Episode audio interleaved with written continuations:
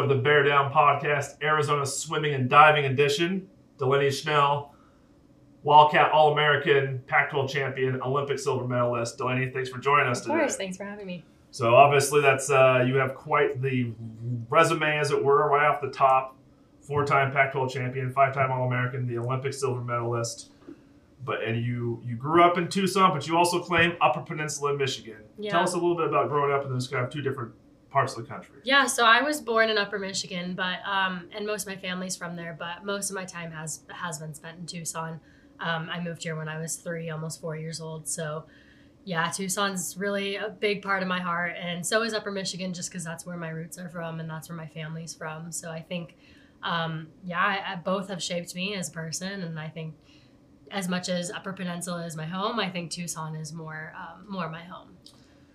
Growing up in Tucson, obviously, Arizona Athletics and Arizona Swimming and Diving Program in particular, big parts of the community here. What what what what were you looking at? What were you admiring about the Wildcats Yeah. growing up in Tucson?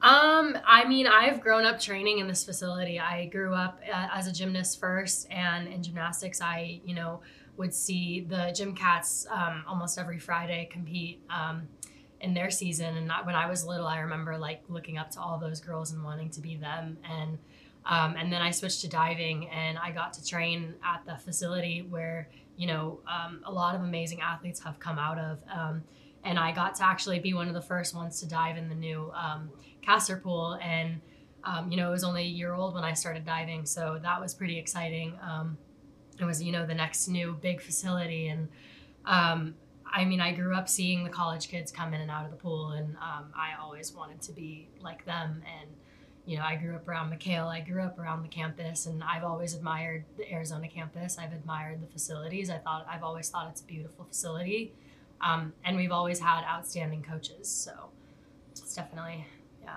So you just touched on it. You actually grew up a gymnast. yeah What were your events? What were you focused on as a, as a young gymnast in Tucson? Yeah.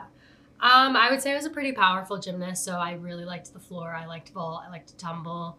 Um, bars and beam were not my favorite, but um, you know I was still okay at those. Um, and I went through the TOPS program in gymnastics, so um, I went to the Karolyi Ranch for some camps there, and um, I was pretty good as a gymnast. But I think I wasn't really cut out for the intensity of it. I think it was just a lot for a ten year old to take in, and I didn't really have a life outside of it, and I think I wanted more for myself. So I just kind of burnt out and decided I needed a change. Looking back now, your career as a gymnast, how did it impact you as a diver? What, Yeah. what physically was it mindset? What what changed? And what helped you make you a better diver from your gymnastics background? Yeah, I think gymnastics is very similar to diving because I mean you have to have very good air awareness. Um, I mean diving is the same thing. You're flipping and you have to land on not just your feet. You have to land on your head, but vertically. And just like in gymnastics, you land on your feet vertically. Um, I think the one really tricky thing to learn is to land on your head because in gymnastics you're taught not to do that, and it actually took me about a year to get used to feeling. You know, like that landing on my head is normal. so Just was- a year it took, huh? yeah, well, a year I kept doing like so. I we call it a back dive where you kind of like go in backwards to your head, and it took me a year to figure out how to not flip over to my feet because I was too scared to land on my head. So I would come out and I'd see the water and I'd be like, oh no no no that's not right, and flip my feet over. So it took me a while to figure that out. But I think just like the flipping aspect and and the air awareness, I think that's something that starting at a young age is definitely crucial um, to be good at a sport like this and um, not that you can't be good at it uh, if you start older, but it is a lot harder. Um, so, you know, I've been flipping since I was three years old. So it's kind of just one of those things that I think has made diving a little more easy to transition into. When you so obviously you still follow gymnastics as well, Yeah. and you, know, you have you got a passion for it as, as a youngster. Do you have a favorite gymnast that's competing or or has competed recently Yeah. that you still look up to and think they're they're still the best? Um, I really liked Shawn Johnson and Nastia Liuk, and I think they were like, because that was like in my childhood, they were like the the Olympians that I remember watching win the gold medals, and um, and I actually had met Shawn Johnson um, at the training camp I went to at the Karolyi Ranch. She was there getting a floor choreographed. So I remember we're all like sitting outside this room watching her floor be choreographed, and it was it was really really cool. So I think it's just like having that personal experience like helped me look up to them a little more. Yeah. The question I had for you is do you see any differences or how is it different for you when you're diving indoor versus outdoor? Is there a difference? Is there oh, some yeah. subtleties to it? yeah, um, we just had Pac 12s here, and you know, diving outdoors is one thing, but competing outdoors is another. It's really hard to compete outdoors because you have, you know, the chlorine, you have the sun, you have the the dry wind, the weather, you have the rain. Like the wind, I think, in my opinion, is the hardest thing to handle because it's really hard when you're airborne and the wind is pushing you back and yeah. forth. So it's it's really tricky and I think it adds an extra element, but I think when you're going from outdoors to indoors, it makes things so much easier. I think you know, you have so much elements you train under and then when you go indoors, you don't have to worry about any of that. So I think it does add um, a little bit of an advantage for outdoor divers. And your career has been seen a lot of success indoor and outdoor. I want to start with the kind of the first chapter of your Wildcat career, pre-Olympics, pre-Team USA qualifying. Um, you know, your journey starting with just becoming a college yeah. diver. Yeah, I mean, I kind of always knew like my family didn't have a lot of money growing up, so I kind of always knew like I needed sports to kind of like help me get through college and I, I kind of like relied on my athletic ability to you know like potentially get a scholarship and i think that was really the end goal for my career. Um, obviously like there was bigger goals but i think in the end the thing that i wanted most was to come to college and be able to play a sport in college and hopefully get some of my college paid for. Um, and so yet to have that like that was very incredible. I think it's it's i'm really grateful for it because i know that without diving like I probably wouldn't have made it through college. So it's really given me a lot more than just you know Olympic medals, and it's it's given me um, you know an education. Mm-hmm. It's given me a degree. And right away there were some Pac-12 championships. Uh, you were an All-American, and then you made the incredibly difficult journey to get to the Olympics. I want to talk about all that went into that because it's really hard to make the Olympics and make yeah. Team USA, but what you went through with the COVID and the cancellations. I think was made it even more impossible oh, if that was if that was if that's possible. Yeah. What did you take away from that year off you took to train from college competition to COVID cancellations to that whole journey to mm-hmm. get you to Team USA qualifying? Yeah, I mean, when you're forced to be out of the pool, it's kind of like injury. You know, like when you're forced to be out of the pool, it's really difficult, and it kind of is like an eye opener of like how much you really appreciate what you're doing and how much um, every day counts. And so when we were forced to be out of the pool for months at a time, that was really difficult. I mean, at first it was kind of like, whoa, like what is happening? Um, it wasn't as concerning at first, but when it went on to like two months, three months, that's when it was like, wow, like this is very serious and that's where like the doubt starts coming in of like how am i going to prepare for the olympics um, you know that are still happening in a year. Um, and not just that like adding an extra year was tough just because we you typically when you go into an olympic year you're prepping for that whereas like like in college i took a um, redshirt year. I didn't compete collegiately that year. I um, only took a couple classes so i was making sure my whole focus was on this olympics and so for that to get postponed was really tough, just like mentally, physically, um, emotionally. Um, and then you add the extra year, and your body is going through so much for four years, and then you're adding another year. And, you know, I had many, many injuries come up just within that extra year because I didn't have time to let my body recover. Um, yeah, I mean, it was tough. And I think right now you're hearing a lot more about like mental health with athletes after the Olympics, and I think that's partly because of that fifth year. I think um, the Tokyo athletes have been through a lot, and I think that that added a lot more awareness to, you know, post Olympics is tough. Like it's really hard to come off of that high and come down and go back to normal life. It's it's really challenging. It's not really something that's like considered, and it's not something I was prepared for. so when you get to I would say maybe the first of many surreal moments for you of the, your your journey to Tokyo. The first being qualifying and re- knowing that you're going to represent the United States Yeah. at the Olympics. What was that like for you? I yeah, I mean, sometimes I go back in my phone and I look at those memories just because I'm like, I want it to be fresh in my mind because like, it's just great. Like I could relive. I wish I could relive that moment a million times. Just like the moment me and Jessica found out we made the Olympic team for synchro. Like just like I remember, we knew we really just kind of needed to do our last dive for you know like fours. We just needed to do the last dive and land on our heads and.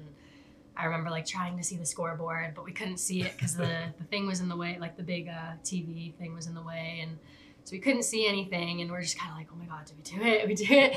And just like hearing everybody like kind of standing and clapping and just like that moment was just so unreal. Like I wish everybody could experience something like that. Like it was just, it was unreal. And then like, it kind of took a lot of pressure off of the individual event because then I got to go in and just say, you know what, I made the Olympic team. Now I can just enjoy it. And I had one of the best meets of my life in that final and made the Olympic team again and individual. So And then the immediate Yeah. encore to that unreal moment you just described was going to Tokyo Yeah. and being there. Oh yeah, What what was what was the what was the takeaway from that? What was the Yeah. I'm sure a real more reels of moments on your phone from that experience of actually being in Tokyo Right.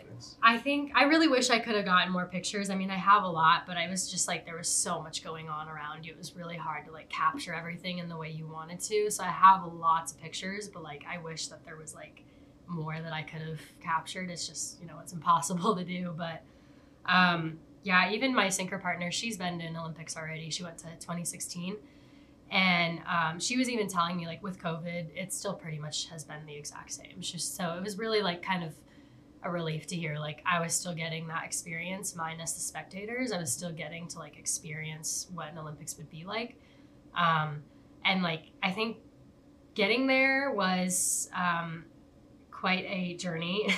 um, it- we were sitting in you know in the in the airport for eight hours because of the whole, like the COVID processing and stuff. Yeah. So that, that obviously um, was a challenge in itself. So we didn't really get to the village till like one in the morning, and so like for me to get there wasn't quite what I had expected. Um, I think the eye opener moment was, you know, the next morning when we got to open all our gear and, you know, see all the, the suitcases in our rooms and stuff with our names on it. And I actually had letters from home and stuff. Wow. So I was able to read um, the letters from my family from home.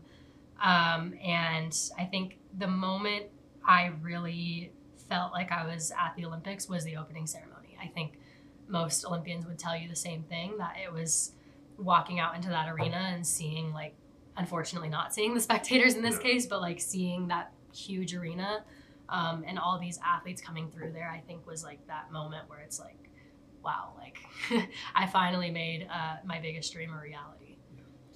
You made your dream a reality. Life changed for you a little bit. You became a celebrity. You're an icon here at the University of Arizona. You went on the Today Show after Mhm. you won. Was how surreal was that for you? that was cool. I remember um, we had some team meetings before the event started, and um, some previous Olympians that were there had won silver medals. Um, and so he was telling us, you know, like if you win a medal at the Olympics, you get to go on all these Today shows, you get to go on all these talk shows, and I remember like, oh, that's cool, but like I wasn't really expecting to win a medal, so I was like, oh, very cool, like, yeah. uh, and then when we won the medal, I was like, oh my gosh, like I remember he said we get to do all this stuff, and I remember like me and Jessica being carted around in vans and escorted everywhere. To all these like media buildings, and um, the first one we went to was the Today Show, and just like I have a video actually. It's funny, like just us behind the scenes, like getting food, and we'd start eating, and they'd be like, "Okay, we gotta go." So be like, "Okay," and then we'll go do the interview, and then uh, we'll walk to another one, and we're trying to get some food, and like, "Oh, okay, we gotta go." So like it was like really hard to get food in, but we were we were getting interviews to like two a.m. I mean, it was a very very cool experience. I think another example of how life changed for you after that incredible run in Tokyo, and maybe how it came full circle, being a, a young girl who grew up in Tucson and being around the U of A, is Yeah. seeing your own street banner Mhm. outside of McKale uh, on the street and, and Yeah. that. What's how does that impact your thoughts, or, or how do you reflect back on on that coming full circle? Um, you know, I don't really know. I think because I, I had one last year as well, and I think um, so. Like I was more excited about it last year, I guess, just Yeah. because it was like very new. Um, but I remember like again when I was little, seeing all those signs, and I would always like I didn't. I actually didn't even know that they were athletes at U of A. I just like thought they were you know like really cool pictures of like you know representing their sport. Yeah. But I didn't know that it was like actually the athletes of the school, and so it was really cool, like really special to be able to see. Like I got to be a part of of that. And your your excellence uh, diving, Delaney has continued just last week. Some more Pac-12 championships for Mhm. you.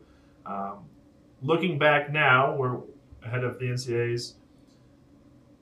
Do you have a favorite memory or something from your Wildcat career outside of the incredible Tokyo experience that you still look back and fondly on here?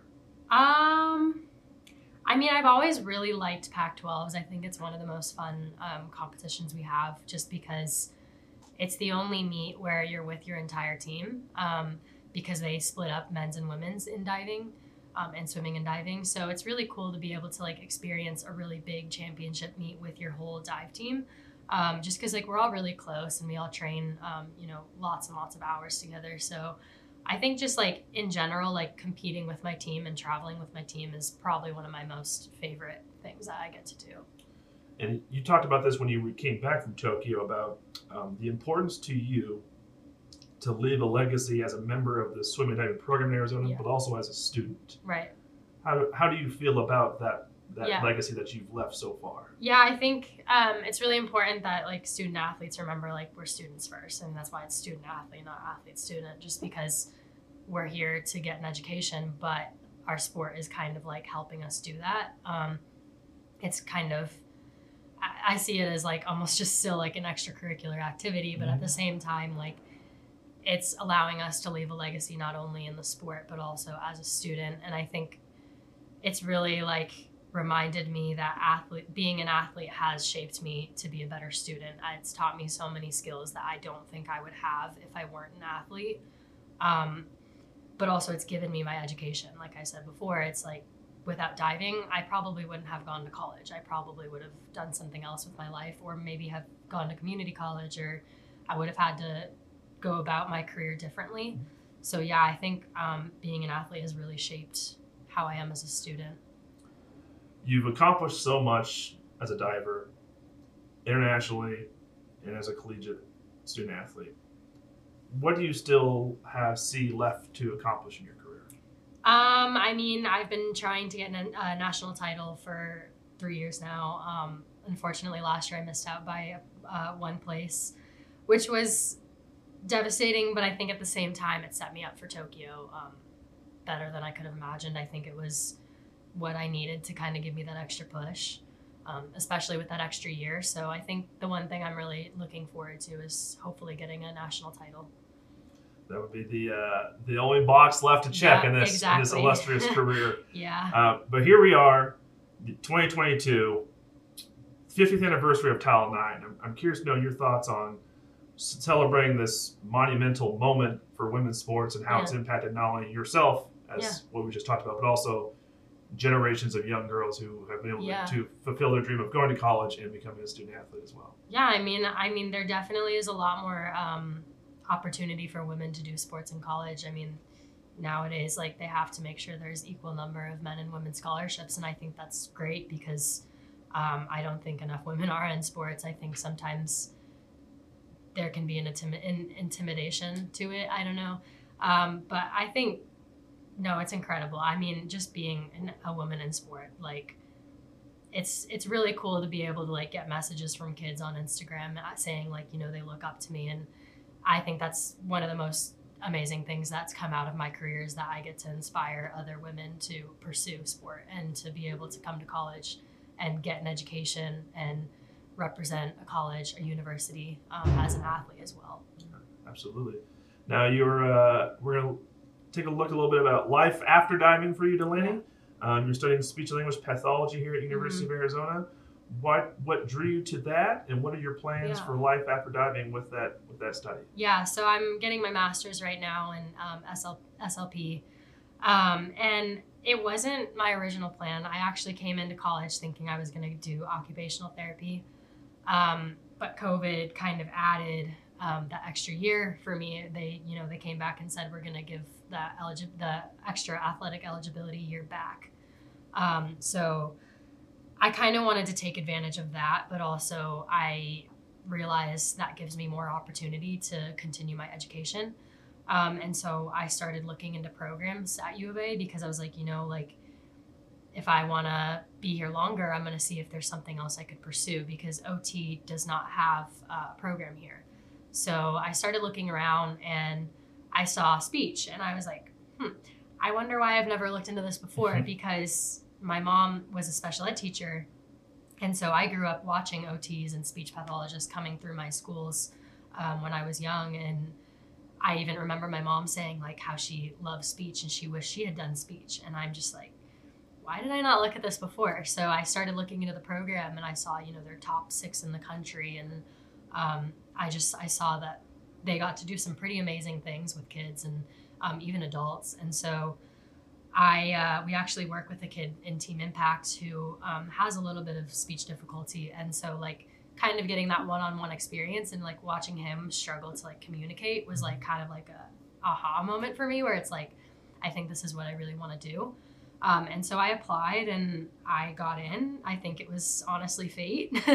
um, but I think after being in the program for as short amount of time I have been in it, um, I've kind of found that I think I like working with adults, so I might consider working with adults. Um, kids are tough; they're really hard to work with, just because you have to kind of give them more attention than you do adults. Mm-hmm. So, um, yeah, I, I don't know. I think I want to work with adults, but we'll see. I guess I'm I'm still kind of exploring that. Well, it's still exploring the journey, not yet complete for yeah. Delaney.